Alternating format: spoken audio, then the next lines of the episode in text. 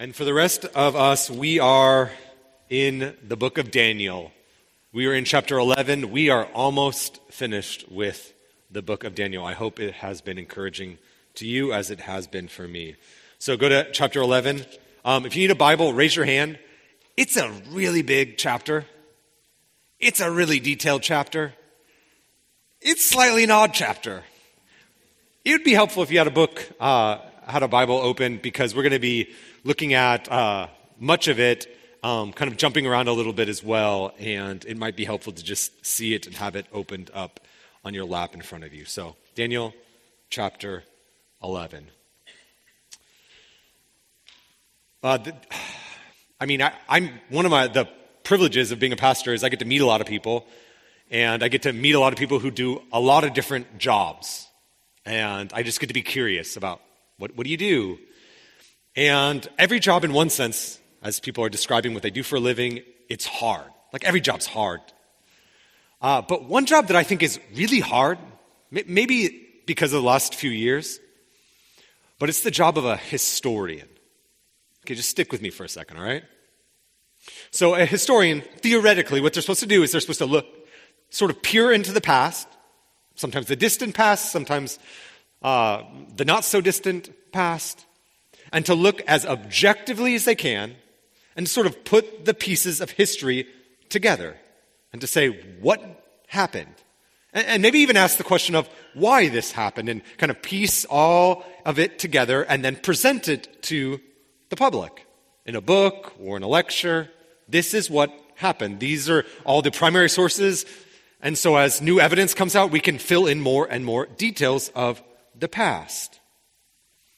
And the role of the historian is hard. It's hard to kind of put all those pieces together. But this is why it's even more difficult.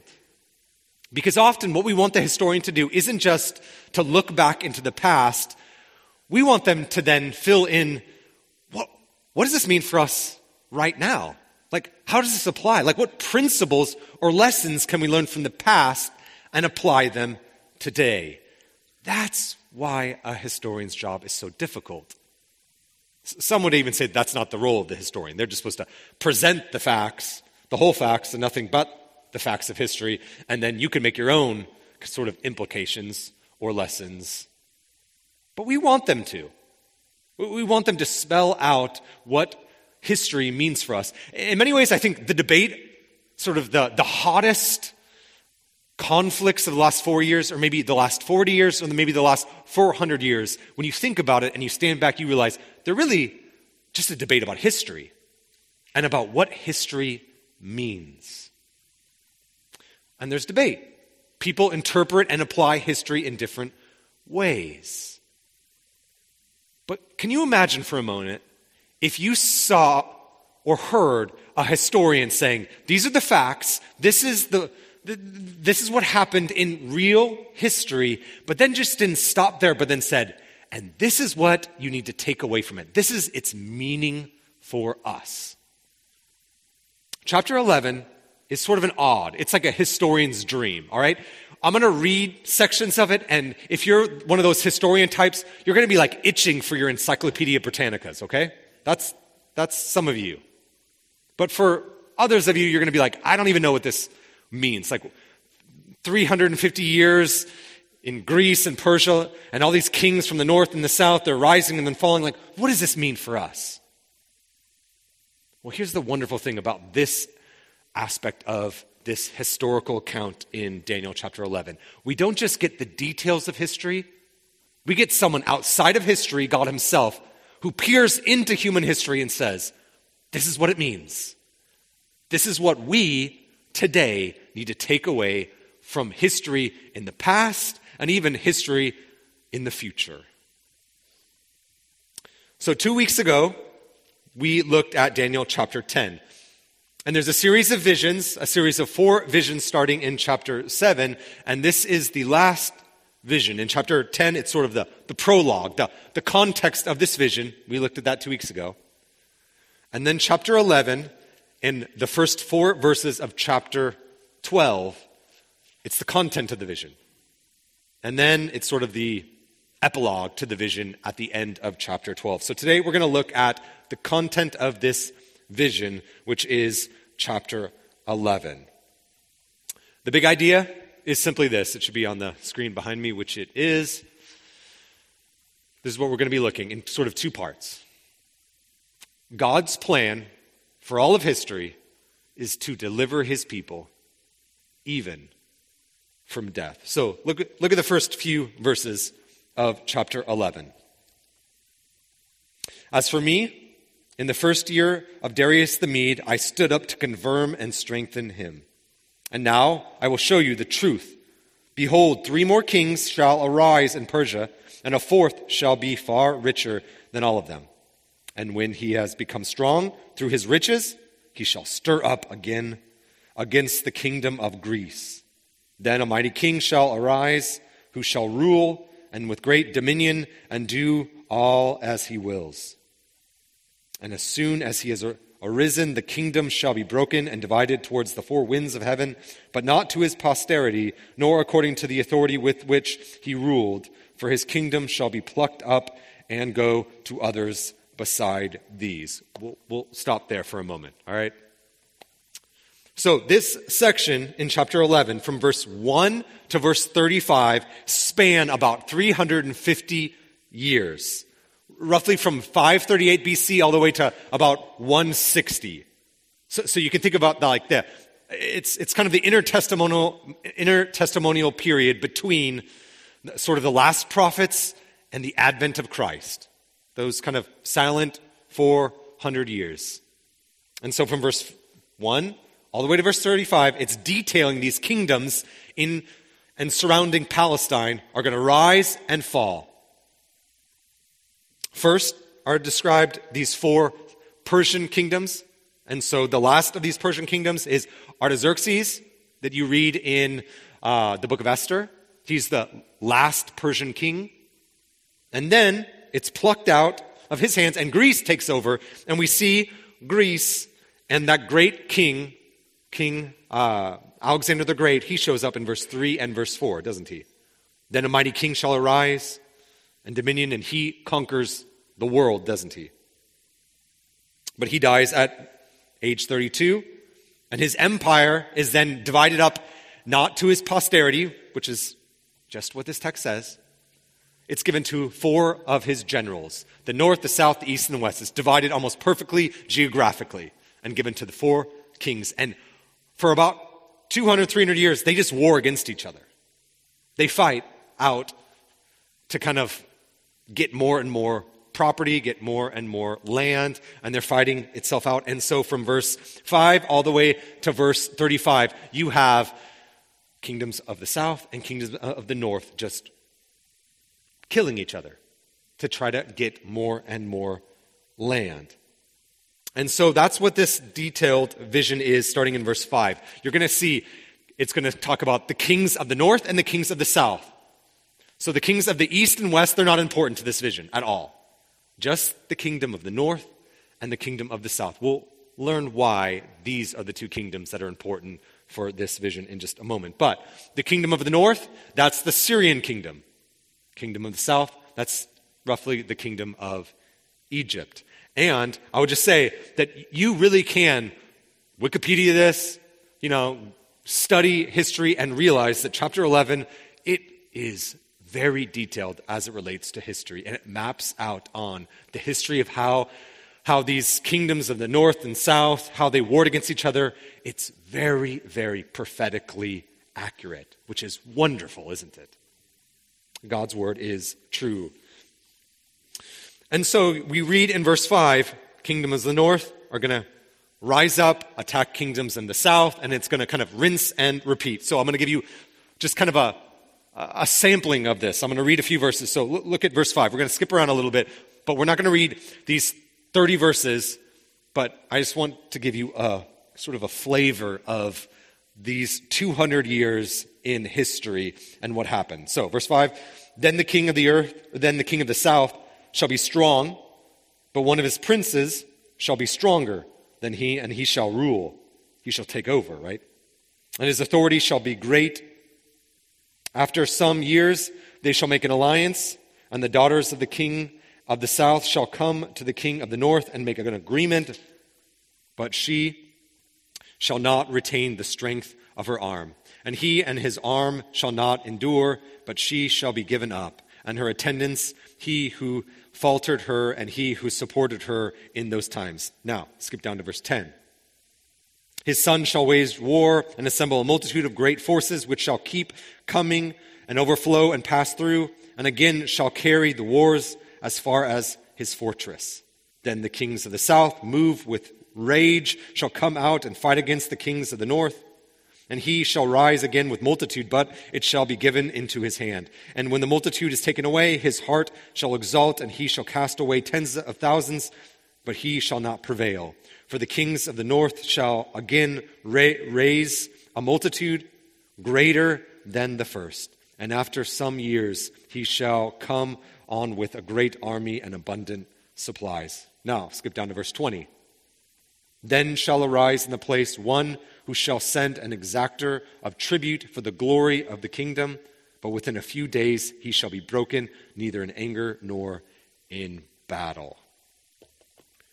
So that's just a sampling. But what you see here is you've got kingdoms in the north in Syria coming down, evading, and attacking the kingdom of Egypt. And then you have rinse and repeat Egypt rising to power, and then all of a sudden them coming up and attacking kingdoms in the north and over and over again. In all, if you counted them up, there's about six kings of the north and about seven kings in the south that rise and fall, each attacking one another. They rise to power and they fall to power. They rise and fall, and it, there's this repeated gong of kingdoms that come and go. And you can read all about it. We're not going to go into detail. You can learn about this in history, but really, that's not what's primarily important. What's primarily important is what they're, in some ways, fighting over.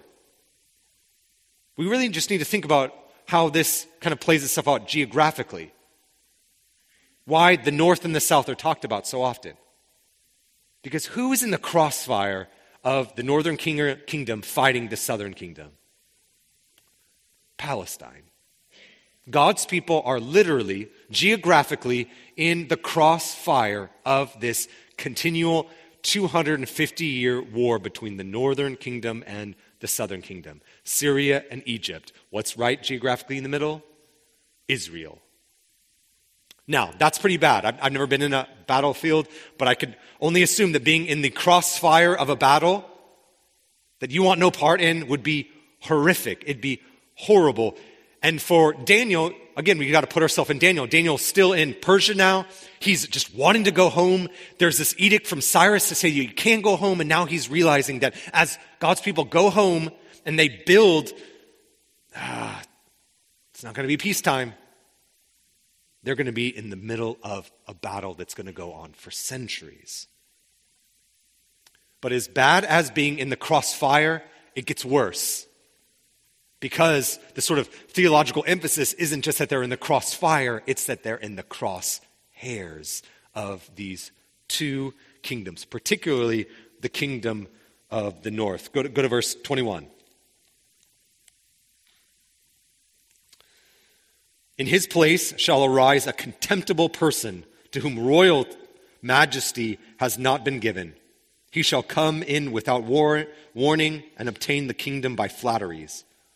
Armies shall be utterly swept away before him and broken, even the prince of the covenant. And from the time that an alliance is made with him, he shall act de- uh, deceivingly, and he shall become strong with small people. Without warning, he shall come into the richest parts of the province, and he shall do what neither his fathers nor his fathers' fathers have done, scattering among the plunder and spoil and goods. He shall devise plans against the strongholds, but only for a time. Then skip down to verse 29.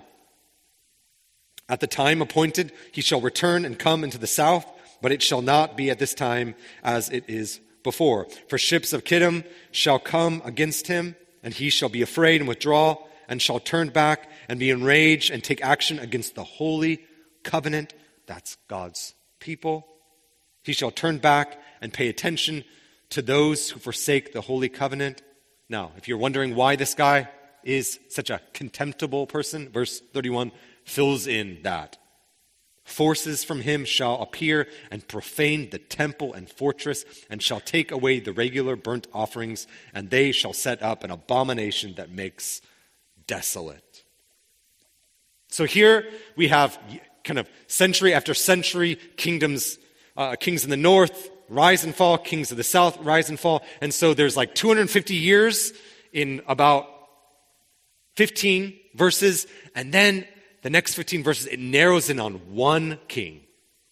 One king in the north, and all of his ruling and how he deceives and how he kind of gained power deceitfully.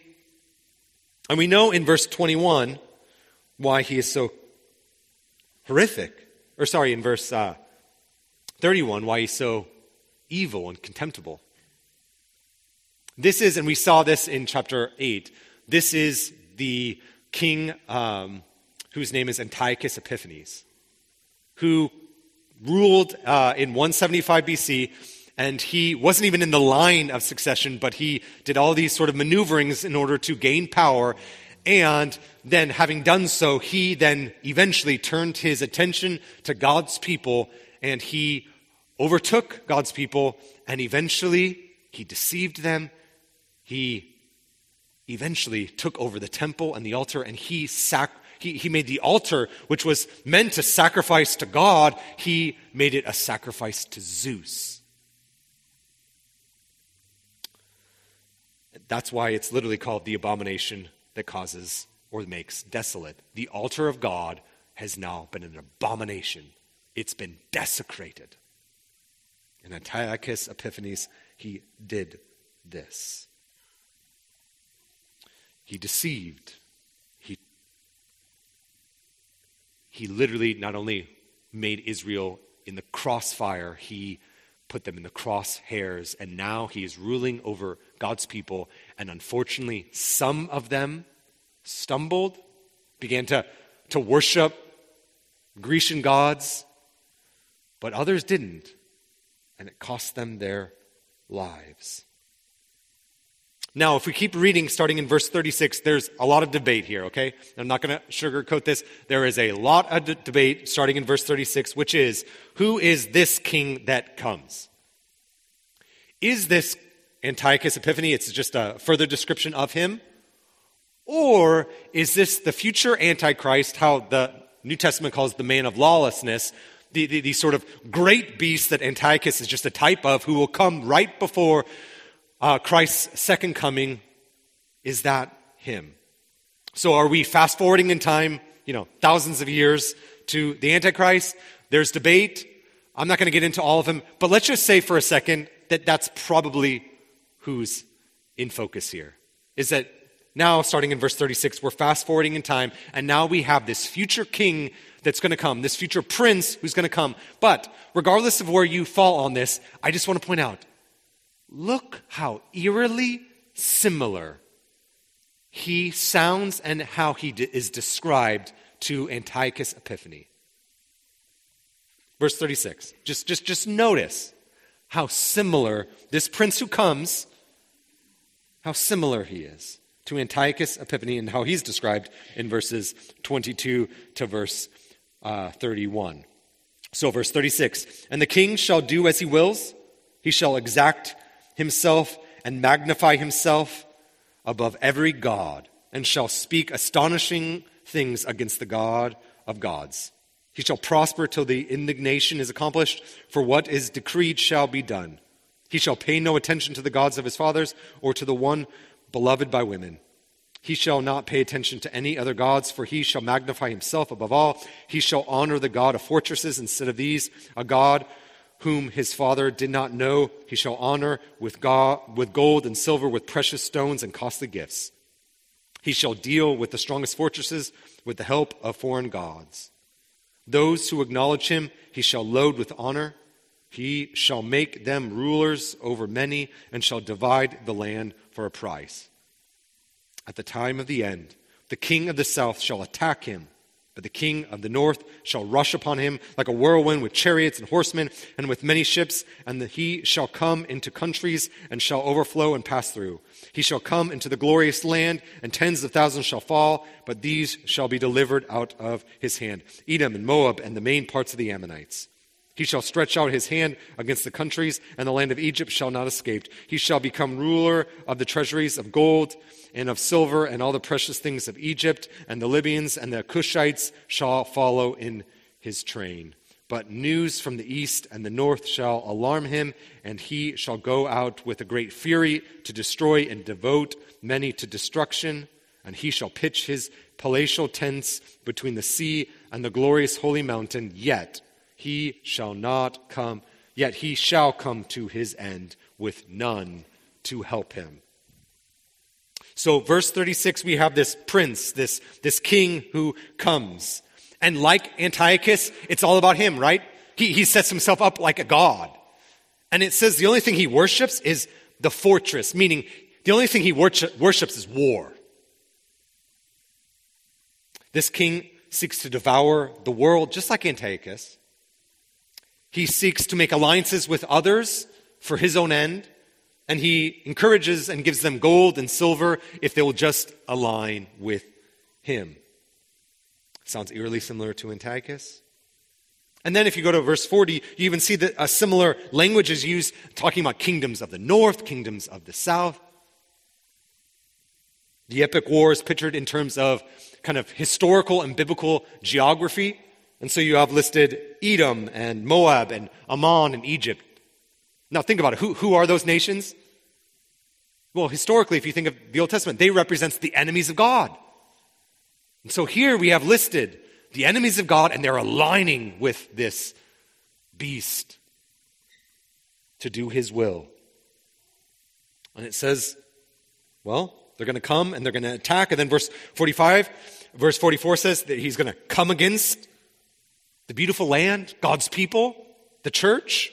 And then verse 45, we find out his demise just like Antiochus. It says, He will rise to power, but he will fall, and no one, no one will help him. No one will come to his end. So, whether this is still talking about Antiochus or a future, it, in one sense, does not matter. Here we have a description of yet another ruler who will come, seek to attack the people of God. He will seduce some, but he, in the end, will not win. And that's the vision. That's the vision of chapter 11. We'll, we'll get in. There's a, four more verse, verses that describe one other aspect of this vision, but that's the historical vision. And I just want to stand back and say, for Daniel, what in the world does this mean? Like, why is this helpful? I mean, some of you who love history are like, this is really, really cool. But for me, I'm just sitting there going like, I don't care what happened in the uh, second century before Christ came. Like, what does that have to do with me? Maybe it's just me who thinks like that. So, so for Daniel, who's peering into the future and hearing all these sorts of things, what does this mean for him? And that us standing maybe in verse 35, looking to the future when this beast is coming again, this future ruler, what does this mean for us? Like, how do we apply this to our lives?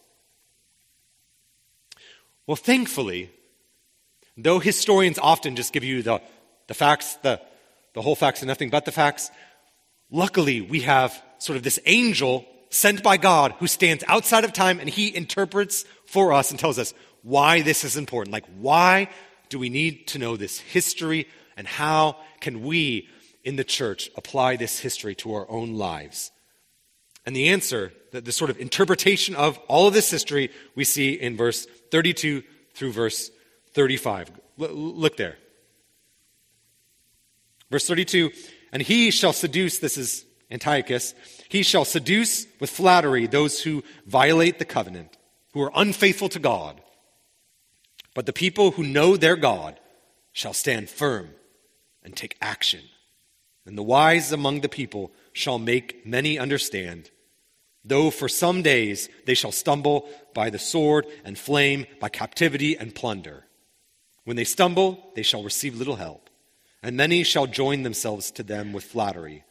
And some of the wise shall stumble, so that they may be refined, purified, and made white until the time of the end, for it still waits an appointed time. So, the point of this vision, the point of this history, the point of this prophecy is to press home to Daniel something particular. I think sometimes we think of apocalyptic genre as, oh, this is just really cool to know something about the distance, but there is a sort of oughtness. There is an action to the apocalypse. And we get it here in verse 32. It says that we are to know God and stand firm and take action. Because unfortunately, and we, we see this through uh, repetition in verse 33, verse, verse 34, and verse 35, it says over and over again, this word comes up stumbling. That some are going to stumble, which is another phrase for saying some are going to be seduced. So Daniel, learning that as God's people go back to their home, rebuild the temple and the altar, and begin worshiping God, that there's going to be powers and kings and kingdoms that are going to come, oppress God's people, and some are going to fall away. In the midst of suffering, some are going to just say, just not worth it. Can't beat them? Join them. I mean, isn't that what suffering does? I mean, generally, suffering does two things to us. It either pushes us towards God or pushes us away from God. And so that's what's described here is that some are going to stumble, some are going to be seduced, some are going to think, well, I just suffer, it's just too hard. We can't beat them. We're on the losing side of history. And then Daniel is reminding us all that we're not on the losing side of Israel of history. Israel was not on the losing side of history. They are on the winning side of history. Their task, their calling was to stand firm and to take action. Even in the midst of the flame, verse 33, which is the idea of death. Even captivity, that's the idea of, uh, of, of, of, of being exiled, far from home. Or even if plunder comes, injustices come, he's saying, regardless of what happens, whether death or oppression or injustice, whatever suffering falls on God's people, your job, God's people's job, in the fourth century, the third century, the second century, and the 21st century, is to stand firm. And then there's this phrase, verse 33, that's so lovely that we just skip over it, but it is so lovely. It says, And the wise among the people shall make many understand. That this vision is supposed to make us wise to understand something.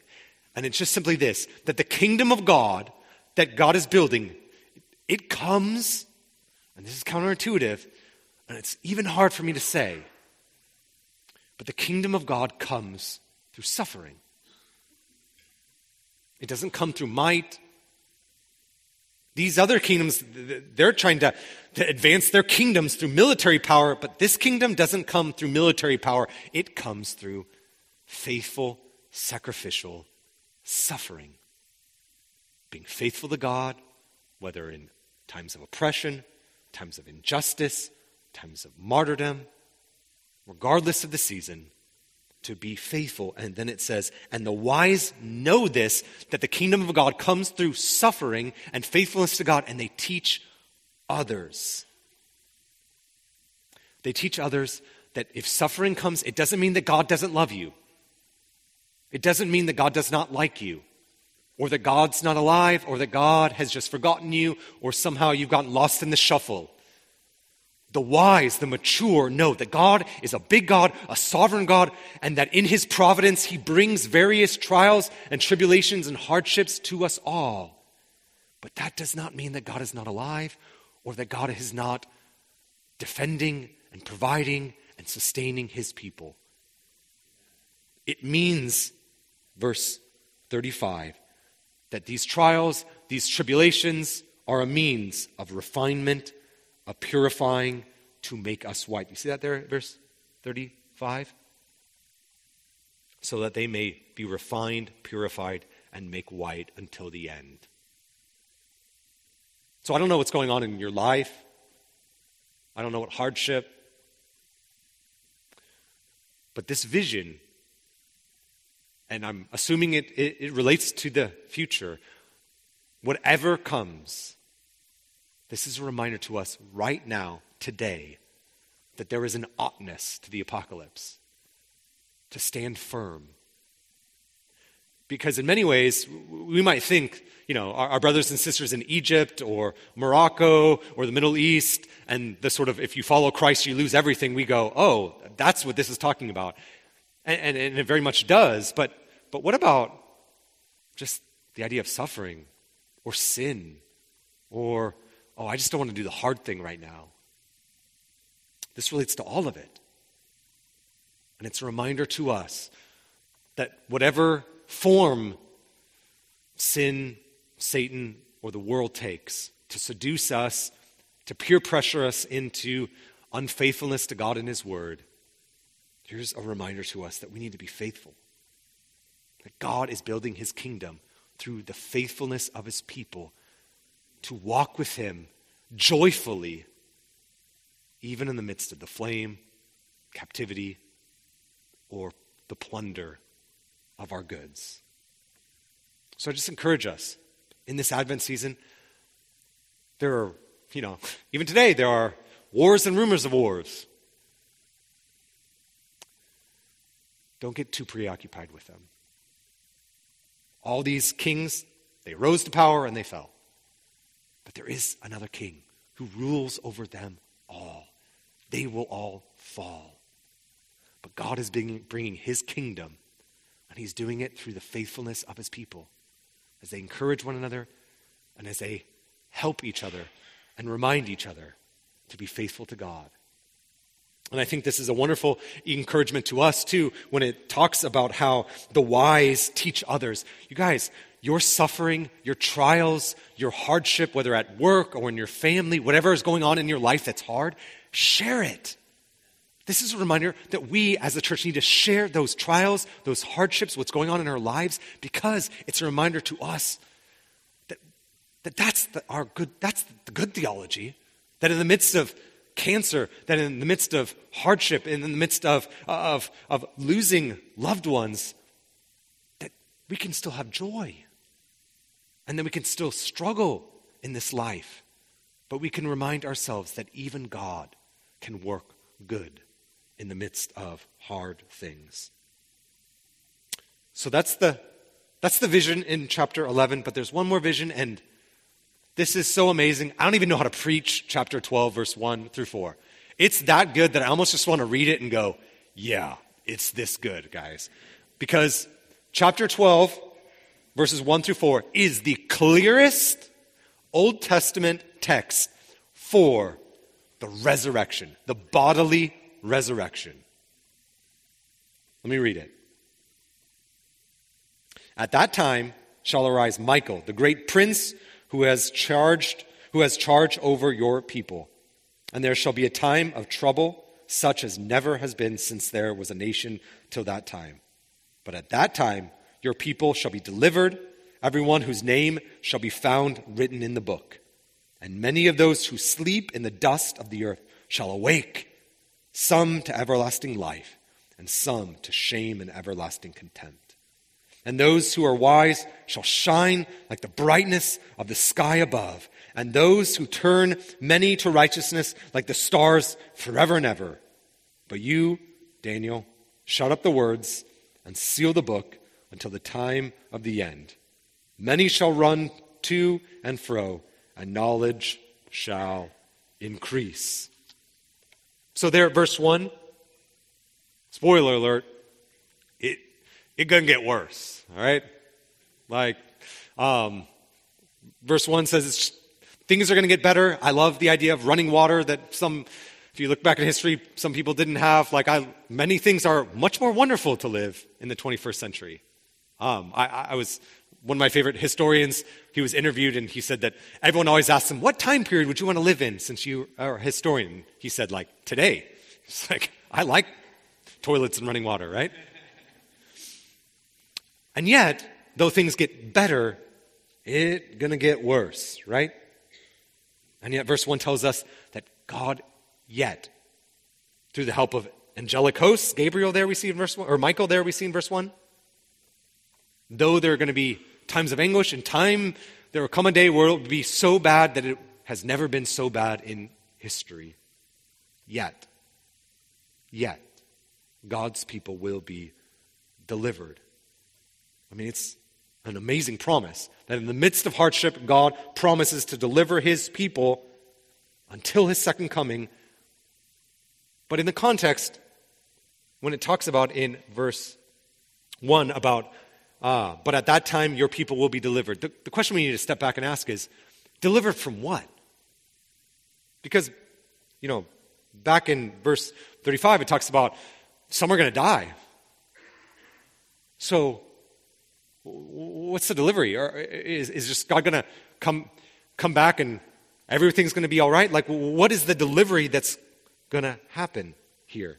What's in view there in verse 1? And here's the amazing thing because the thing that people are going to be delivered from is nothing short of death itself. Right? You just keep reading and it says, Many of those who sleep in the dust of the earth, right? That, that's the, that's a, a metaphor for death like bodily, physical death, it says, they shall awake. Now, here's the crazy thing this does not say, and only the good people are going to be awoken to resurrection life. No, here it's a double resurrection. Every human being who's on the planet, every human being made in the image of God, will be resurrected. That's what it says, doesn't it? All human beings are going to be resurrected. Now, Here's the sobering reality some are going to be resurrected to life. We see that in verse 2. But others are going to be resurrected to everlasting shame and contempt. Now, I think we need to step back and ask a second question, not just what are we delivered from, but as it relates to this resurrection, though all people are resurrected, how are some, or what makes some resurrected to life, and how are some resurrected to everlasting contempt? And in the text, it has everything to do about a book. You guys see that there? Everyone whose name shall be written in a book. Now, how does this work itself out? I think it sort of works itself out like Santa's naughty list or nice list, right? Whatever that book's called, right? Right? So, how this works, as far as I understand, I haven't done like a deep dive into the theology of, of like contemporary Santa Claus lists, but as far as I understand, you've got a naughty list and a nice list. And how you make yourself onto the nice list is that you have more niceness than naughtiness. And those who are on the naughty list, they have more naughtiness than they have nice. I think it fundamentally works like that. I think that's how our world views, broadly speaking, all religion. You've got your lists. There's the good people, there's the bad people. And the good people are those that have better or more goodness than badness, and those that are on the naughty list have more badness than they have goodness. But here's the, the whole idea about Christianity, which is when it comes to this book that's described, it doesn't work like that at all. So all humanity, after Adam, they're on the naughty list. We are born in Adam. We born sinners, and so we are on the naughty list, and there is nothing we can do to make ourselves on the nice list. So there we are in the book of life with on the left side of the of of the naughty list, and there's nothing we can do, no good works, no ability. That is the nature of sin in our lives. But then there's one human being that we celebrate on Christmas, Jesus Christ, who was born and he, from the inception, he was on the nice list, perfectly sinless. Everything he did was perfectly sinless. And he rose, he died then, rose from the grave, and what did that death kind of accomplish? Well, it took anyone who puts their trust and faith in that sinless Savior, and it makes them able to go from the naughty list to the nice list. That is the true meaning of Christmas, is it not? That that's how we get to be resurrected to life. It's not because all of a sudden we've done such amazing things. It's because we've realized that we're on the naughty list and our only hope to get on the nice list is the true, glorious Savior, Jesus Christ. And we turn to Him, put our trust and faith in Him. And at that moment, we are now on the nice list. And then when it talks about this whole idea of being resurrected to newness of life, that's what you gain. That's what you get.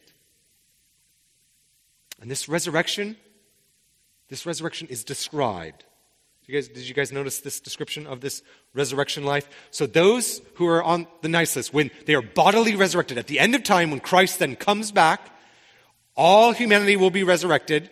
And those who are in Christ, who have put their faith and trust in Jesus Christ, they will be resurrected to life. And now we have a description of what it will be like. They will shine like the brightness of the sky above, like stars forever and ever. Now, you might go, Stephen, what does that mean? I have no idea. Right? I've never been to heaven. Uh, you know, I have no idea what it means. But I do know, or I can guess, what this meant for Daniel. In Persia, in the midst of hearing this vision of, of war after war and battle and battle, can you just imagine for Daniel what this means? It means for him, and I think it means for us too, that your suffering, your hardship, your trial, whatever you're going through, it's worth it in the end. That what you gain is far better than any cost that you paid through faithfulness to God in this life. Daniel, I'm guessing, is sobered saddened. I'm guessing he's depressed to some extent, hearing that his people are going to suffer at the hands of warring kingdoms. You know, chapter 10 is all about the, the, the heavenly battle going on, which is its own sobering reality. And then chapter 11 is this earthly battle going on. And so here's Daniel realizing that God's people are in a battle. And there's casualties to this battle. And that people are not going to get out. And some are going to be seduced away. Some are going to fail. Some are going to stumble in their faith. But here we have a reminder that in the end, it's all going to be worth it. They are going to shine like stars.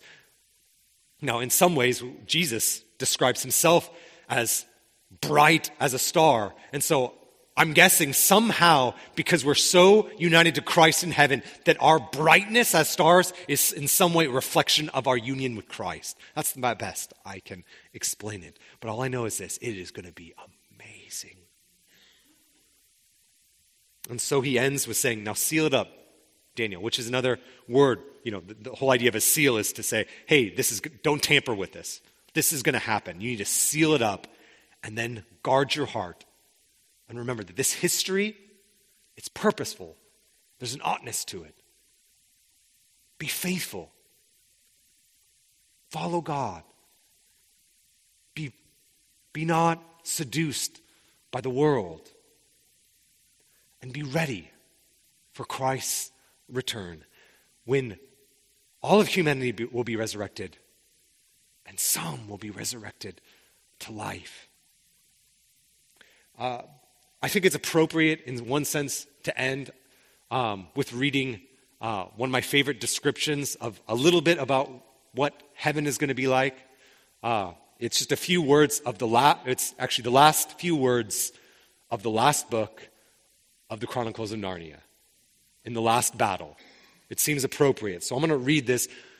If you know the story, sorry, spoiler alert, but they all die in the end. But they all get to go to Aslan's world, New Narnia, heaven, as it were. And this is how it is described. So I'm going to read this, and then I'm going to pray. This is Aslan speaking. And as he spoke, he no longer looked at them like a lion. But the things that began to happen after there were, were so great and they were so beautiful that I cannot write them down. And for us, this is the end of the stories And we can most truly say that they all lived happily ever after. But for them, it was only the beginning of the real story. All their life in this world and all their adventures in Narnia or in Puyallup, let's say, had only been the cover and the title page. Now, at last, they were beginning the chapter one of the great story which no one on earth had ever read, which goes on forever and ever, in which every chapter is better than the one before. God, we, we, are thankful for this vision and what it represents for us.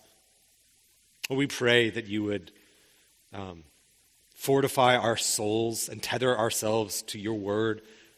We pray that you would use this church to encourage greater and greater faithfulness to you. But we pray that we would repent of our sins and run to the throne of grace time and time again. Lord, we know we need one another. We need each other to point us ultimately also to our hope of heaven. Lord, we are so comfortable here many days. Many days we think this is heaven. So thankful for those, those subtle reminders that this is not our home. And so we pray, Lord, that we would in greater ways be able to taste heaven so that we could live more faithful to you in the present. We pray all this in your Son's name. Amen.